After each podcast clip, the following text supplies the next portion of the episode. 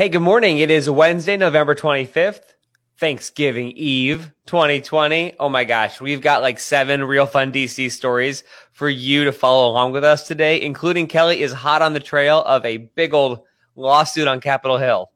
Uh, yes, it has to do with a treehouse. It's not what you think. Also, we've got the scoop on who got snubbed with the Grammy nominations. We have a Nintendo game that went for over a hundred thousand dollars and it's a Wonderful Life is getting a reboot. And a very, very crass comedian's gonna ruin Christmas. Hit up the Real Fun DC app for all of our shows all the time, 24 7 on the Real Fun DC app. Broadcasting around the Beltway and beyond, it's Tommy and Kelly made in DC on the Real Fun DC channel and on demand anytime, anywhere you get your podcasts. And we're diving right into it because you know what? It is. It is our favorite season. Okay. what is your favorite season?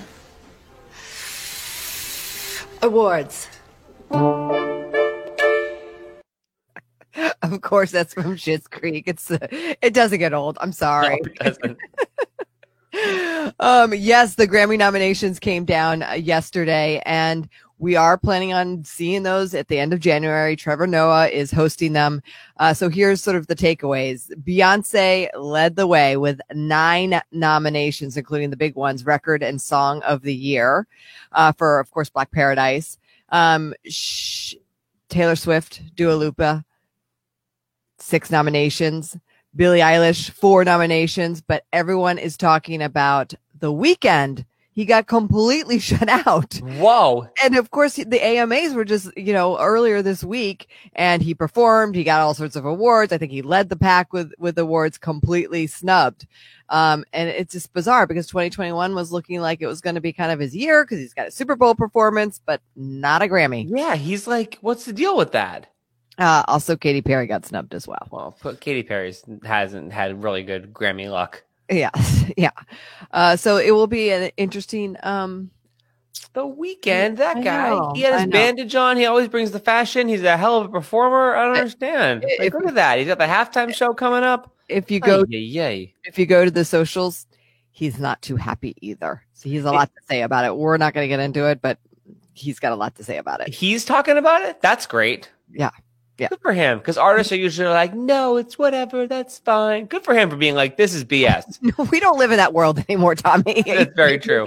That's the old world. This is the new world. Everyone says what's on their mind. So the, um, the Grammys will be handed out. I, I have a theory though, because the Grammys have been a little cursed, right? Like a couple years back, Whitney Houston died Grammy weekend.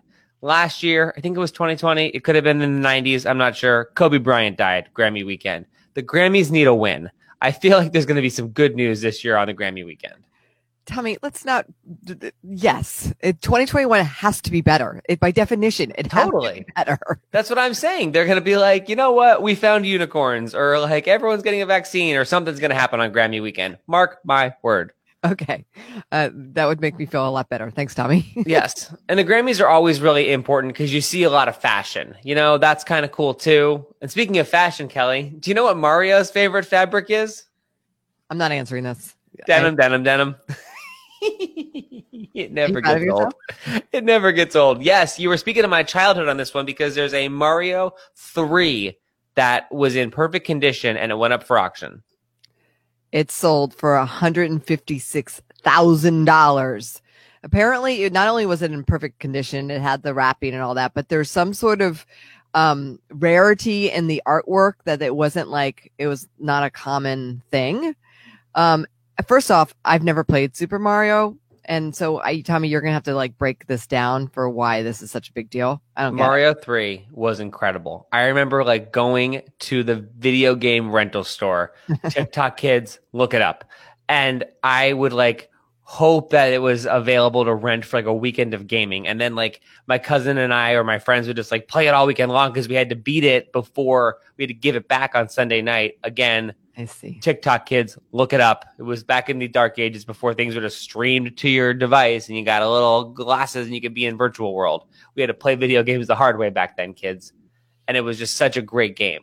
Um, but why? So I don't get like it's in the in the packaging, so you're not going to be able to play it anyway. I don't even know if you have to have a console that would allow you to do it. Um, it, it started the bidding started at sixty two thousand. That's incredible. It's It it was like a rare game. Like Mario, by the time Mario three came out, it was like not quite like the graphical awesomeness of like Mario Kart and like you know N sixty four. So it was it was like still creeping along. I think I believe Mario three was for Super Nintendo because there was Nintendo, Super Nintendo, Nintendo sixty four. That's when I kind of got off the got off the Nintendo bandwagon, and then you know, of course, it's like the crazy games that are awesome we see today. Hmm. Mario Three, man, oh, little piece of childhood. I love it. Economy can't be that bad if someone's spending one hundred fifty six thousand dollars for a game they're never going to play. Well, you know what they say too, Kelly. Some people have more money than brains. that, that is true. Pete Davidson is uh, doing a reboot, and I saw this headline. I'm like, it can't be right. Like, this is not. There, these are just words. this is the headline: Pete Davidson to lead all-star version of "It's a Wonderful Life." I don't even understand how this is possible. Well, okay, I, I wanted to knock it, but it does go to a charity. Um, Ed Asner has a charity um, that deals with mental health and wellness, which, as you know, Pete Davidson's very active in. hmm and it's more of a table read. So um, Maud Apatow, who is the daughter of Jude and uh, uh, Judd and Leslie Mann, of course, um, and she's going to be in it with him and a bunch of other celebrities, and they're going to do more of a table read, Okay. um, and it's it's for a charity. And then I looked up to see if Ed Asner, I did not know he had this charity, which is great, was still alive. He is. Good. Okay. Good. I did that same Google search with Bob Barker the other day. Also, happy report still alive. Okay. So the other thing is Ed Asner has a Christmas connection because I was like, well, what is um, It's a Wonderful Life? Do you know what recent contemporary holiday movie Ed Asner was in? It's a tough one. When I saw it, I was like, oh yeah. Was It's he in my- Grinch Uh, no. or not Grinch? Elf. Elf. Elf. Elf. Elf, yeah. Elf? Yeah, he Yeah. played Santa. He was. Yeah. Yeah.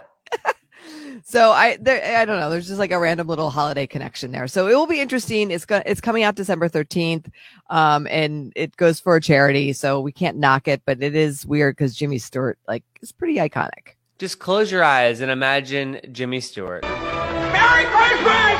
Merry Christmas, George! Merry Christmas, George! Merry Christmas, movie house! Merry Christmas, Emporium! Played by Pete Davidson. Do you plan on going home for Thanksgiving? No, I, I don't. Uh, it's not that I don't love my family, I, I do. But at this point, Thanksgiving dinner is just a bunch of old people asking me what Kate McKinnon is like. And I honestly don't know. She never talks to me. He's a really good actor, and I feel like I don't know. I feel like we'll be pleasantly surprised. Just remember, every time Pete Davidson tells a dirty joke, an angel gets its wings. Oh, I think we all can get a little sentimental this holiday season. I think we might find the best of him, his sensitive side. Oh, I'm totally down with it. I mean, that guy, like that that guy's body of work, from his Comedy Central specials to almost marrying Ariana Grande to now it's a wonderful life. He's got range.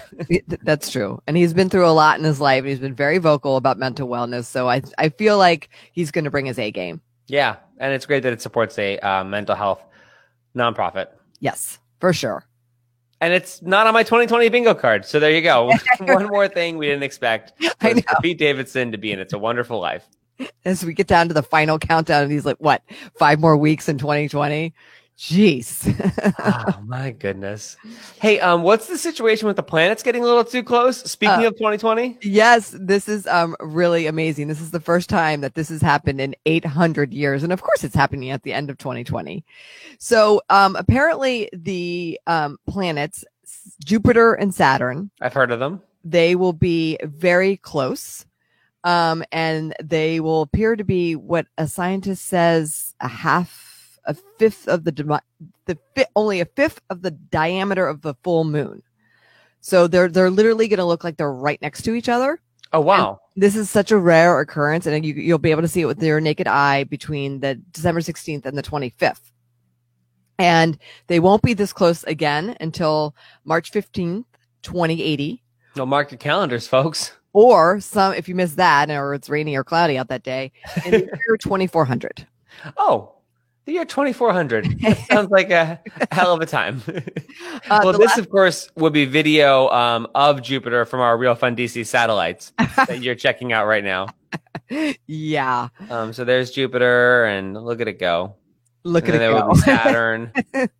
They would be next. See that? That's actually a, a satellite of our satellite that's going past. Tommy, that was not in the budget this year. I'm sorry, Kelly. I just I uh, had a little stowaway along the most recent SpaceX thing, and then when SpaceX went to the International Space Station, our real fun satellite took a left. So that's why you're getting these beautiful pictures this morning of intercelestial, extracelestial, you know, out there bodies. So there you Okay.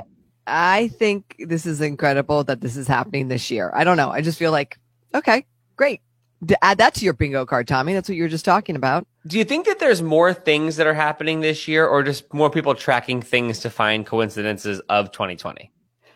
Probably the latter. Right, because it, it like the space people, and don't get me wrong, they're feeling themselves these days because there's a lot of great space stuff going on. But sure. I feel like it's becoming like baseball stats. right? Like this is the last time that this happened. totally, that Jupiter and Saturn were this close for 800 years, and then tomorrow's gonna be the last time that Pluto became a planet, and then it bounced back and forth. And uh, Well, now you're just you know. spewing fake news. no, I I know, but then there's like this meteor that's like this close to that thing, but hasn't been that close since that thing. It's like baseball. When you and your baseball people, they're like, oh, it's the first time Juan Soto's ever stepped his left foot out of the dugout first, and then got a single. It's not. It's not a stat. It's not a stat. It's not a thing to remember. It's just a thing you made up. All right. Well, I'm going to go check out Saturn and Jupiter. It sounds awesome. I'm gonna just gonna go ahead and keep watching our satellite feeds from our Real Fun DC satellites. Are those like even real photos or are those like more like what it would look like? No, Kelly, that's not a real photo. Okay. I got it from a cheap stock image video site. It's, I don't think it's real satellite Okay, all right. well, I don't know. Reuters wanted to charge us ninety dollars for a photo of Whitney Houston. I don't think that the uh, Jupiter photos would be free on the internet with a nine ninety nine subscription. All right. Well, hey, if you know so much, why don't you talk about Taylor Swift? Because that's what you're an expert in. um, she's amazing, and she dropped a uh, uh, just a love bomb on us.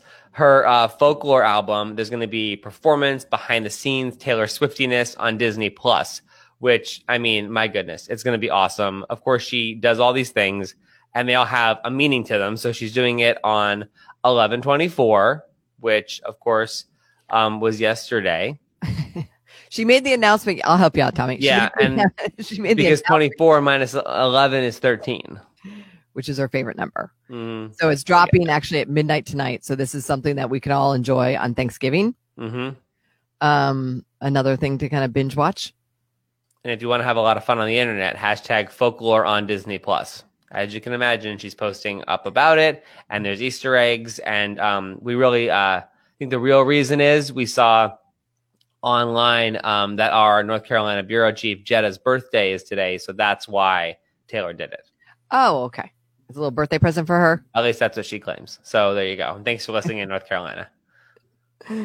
Oh, thanks, I was not prepared for that story, Kelly. I apologize. Okay. I was busy getting our satellite video up and running this morning. I didn't prepare. Uh, that's fine. And Pete Davidson, he went down a Pete Davidson rabbit hole. I watched a lot of Pete Davidson this morning, and that joke about Kate McKinnon was all that I could play for you. That was clean, you mean? Even on the Saturday Night Live stuff. I mean, it was that, or he hopes that Staten Island falls into the ocean. Those were my two options. He's been very vocal about that over the years. Those were my two options, and that's. I went with the Kate McKinnon joke because I felt it was safe for all audiences. okay, fair enough. Uh, this morning we're learning like it just uh, it just kind of came out of nowhere. Uh, Meghan Markle uh, did an op-ed for the New York Times published today, and she revealed that she had a miscarriage over the summer. And the spirit of the article is, of course, to bring a little bit more um, interest, highlight what women and families go through when they go through a miscarriage. But really, the article is about 2020 and reaching out to the others around you, asking them if they're okay. Um, and sort of she talks about the experience, and then at the end, she says, "You know, we're going to be okay." Um, of course, they're they are really um, sp- spokespeople around mental wellness and mental health, and that's kind of the spirit of the article. But it's just kind of a surprise because no one really knew about that. Apparently, she was in the hospital for a couple days um, and uh, recovered there. That's wild. Yeah, yeah. Uh, but the New York Times apparently has a whole series about um, mental wellness and disappointments in 2020 and trying to get through it. And beyond that, as we look to um, the holidays and to a better year in 2021. And certainly not something she had to share either. That's really personal. That and that's that's uh, impressive that she did that. She shared that. Yep. Yep. So, and she shared a lot of the disappointments in, in 2020 um, with Black Lives Matter and, and George Floyd and Breonna, Breonna Taylor. It's kind of, it's not just about her. It's sort of the disappointments of 2020 and how you come out of it being, are you okay? Oh, That is Yeah. something to ask everybody. Yes. That truly is. Yeah. Uh, so that was kind of like a surprise headline. And then you go to the other end of the spectrum. And you and I, Tommy, you and I love a good old dispute that involves Washingtonians and lawyers and regulations and FBI, right? It's a breaking story that is five, six years in the making. And you think of everybody's neighbors getting along, but when they don't, especially in a city as litigious as Washington, oh my goodness, they don't. And you would think it would be over something like truly catastrophic, right? Something absolutely huge, but it's about 20 inches. yes. Oh my gosh. This family on Capitol Hill had two little daughters. They were three and five, and they decided to, uh, fi- this is five years ago, to build a treehouse for them. And, um, you know, they spent some money, built it uh, in their backyard, and it sort of became a neighborhood fixture. Now, the father is an attorney, so he did do his due diligence and looked up uh, what are the codes and regulations for building a tree house. Does he need to get a permit in DC? Apparently, there was none. Built the treehouse, and a lot of these neighborhoods in Capitol Hill don't have like a backyard or really a front yard. They're really just like stacked one on top of each other, and so people use the alleyway for like a common area. Not a lot of cars go back and forth in there. There's not garages back there. They they put planters and benches and you know kids riding bicycles and that type of thing. Well, the treehouse apparently went 20 inches over into the alleyway, which is the first problem, and it became just sort of an issue. Some neighbors loved it, some neighbors hated it. It was clearly in public space. So uh, lawsuits were filed all over the place to take this treehouse down over the course of five years. It got so much to the point where the family who had the treehouse claimed that um, DDOT, which is the the jurisdiction fell under DDOT because it was in an alleyway, Oh, and a In thoroughfare, DC. the old Department of Yep. Transportation Yep. game. Yep. Ah. um, that they hacked into their uh, city zoning account. And so they reported them to the FBI because it was a federal computer fraud and an abuse. And Wait, fi- wait, hang on. The family reported the DDOT or DDOT reported the family? the family reported that DDOT hacked into their zoning account without their knowledge. Oh yeah. I mean, and literally they filed it with the FBI's Internet Crime Complaint Center. Now I do have to give a shout out. This was in the Washington Post today. Uh, all the, all the, uh, details of this like extremely, um, complicated case. And I'm only kind of giving you the highlights. Yeah, Dana Hedgepeth has the article. It's incredible. it's Um, incredible. But the reason why we're talking about it is because they came to settlement with a mediator. Oh, the treehouse has to come down in 2024. The girls will be teenagers that they by the time that comes down. Um, and they uh, took away the fines that the family no either neither side has committed or has admitted to any wrongdoing. wait, BTW. do they just take it down, no harm, no foul, in 2024 when the kids are adults? yeah, well, the kids will be teenagers and probably won't fit into this treehouse or want to go into it. So the family won, basically. Uh, yes. In theory, yes, they did. Um, now a certified arborist must come and oversee the removal of the treehouse. I don't know who's paying for that. Oh, the arborists. People in DC love their trees, man. Oh my goodness. Um, so, and there's a, you know, there, we're showing some photos of this treehouse. There's some people in the neighborhood that like gave donations to help save it and for legal fees, but five years in the making. Wow. Wow. Imagine though too if you're the FBI agent who like goes through FBI school and like gets all your training and you're like, "All right, I'm on the internet crimes desk. Let's bust some bad guys." And then they're like, "Here. Can you check out DDOT and make sure they didn't hack into this family's treehouse account?" Well, according to the Washington Post, the FBI never responded about the claim. Got it. That would make sense. the FBI is like, uh, ma- "Open the newspaper. We're busy." I know. Right? Oh, but it, you know, like typical attorney style, like uh-huh. to even think about like, okay, I think they hacked in, so where would I report that? Yes. the FBI. And apparently, like, I mean, unfortunately, or fortunately, however you want to look at it, this was something that was in front of like, you know, the neighborhood council and there was shouting and screaming when we used to be able to gather. I mean, this has been a developing story for five years. I mean, I can only imagine. Movie in the making. We're get so um in my neighborhood, um, Mount Vernon Triangle. I live a couple blocks away from Cobb Park, which is a park that's going to be um you know reinstituted and, and reinvigorated, and it's going to be awesome. But I've been to some of those community meetings over Cobb Park, and oh my goodness, like anger on all sides, anti-park, pro-park, and the people who are pro-park are like, well, what kind of trees are going to be in the park? Is there going to be water fixtures in the park? Are there going to be girls in the park? Are there going to be benches or fences? Or how do we make sure the park is going to be safe? Is there going to be bouncy um, turf or like hard turf? Is there going to be a dog park or like I can only imagine what like something as heated as a thing that appeared versus like an ethereal thing we're all building together that we're all helping to get to. Right. Wow. Remember the um, dog park in Chevy Chase? Yes. kind of With too much thing. barking. Yeah, now Chevy Chase has like I think every other household has an attorney in the house, so Yeah. it was pretty litigious there too. Either in the family or on retainer, just for fun. Yes, totally. So these issues can get pretty heated. Can we also, as long as we're being like super local about this, like my goodness, the people who run and become the ANC people who have to deal with this stuff on the front lines, like good for them. I mean, I, I don't think they get paid at all, right? Or they get paid very little to do it. I don't know. Mine lives right across the street from me, and I I will email her like the dumbest questions. And she she's so thoughtful and thorough. Like sends me these long emails citing all sorts of zoning and codes and stuff. I I don't know. I hope they get paid. I hope they get paid. Like at the recent election, there was like five people running for it in my neighborhood, and I was like, "Good for you! Like, wait, wait, get it. That's awesome. Right. If you want to deal with that crap, good luck. So great. Like, way to go."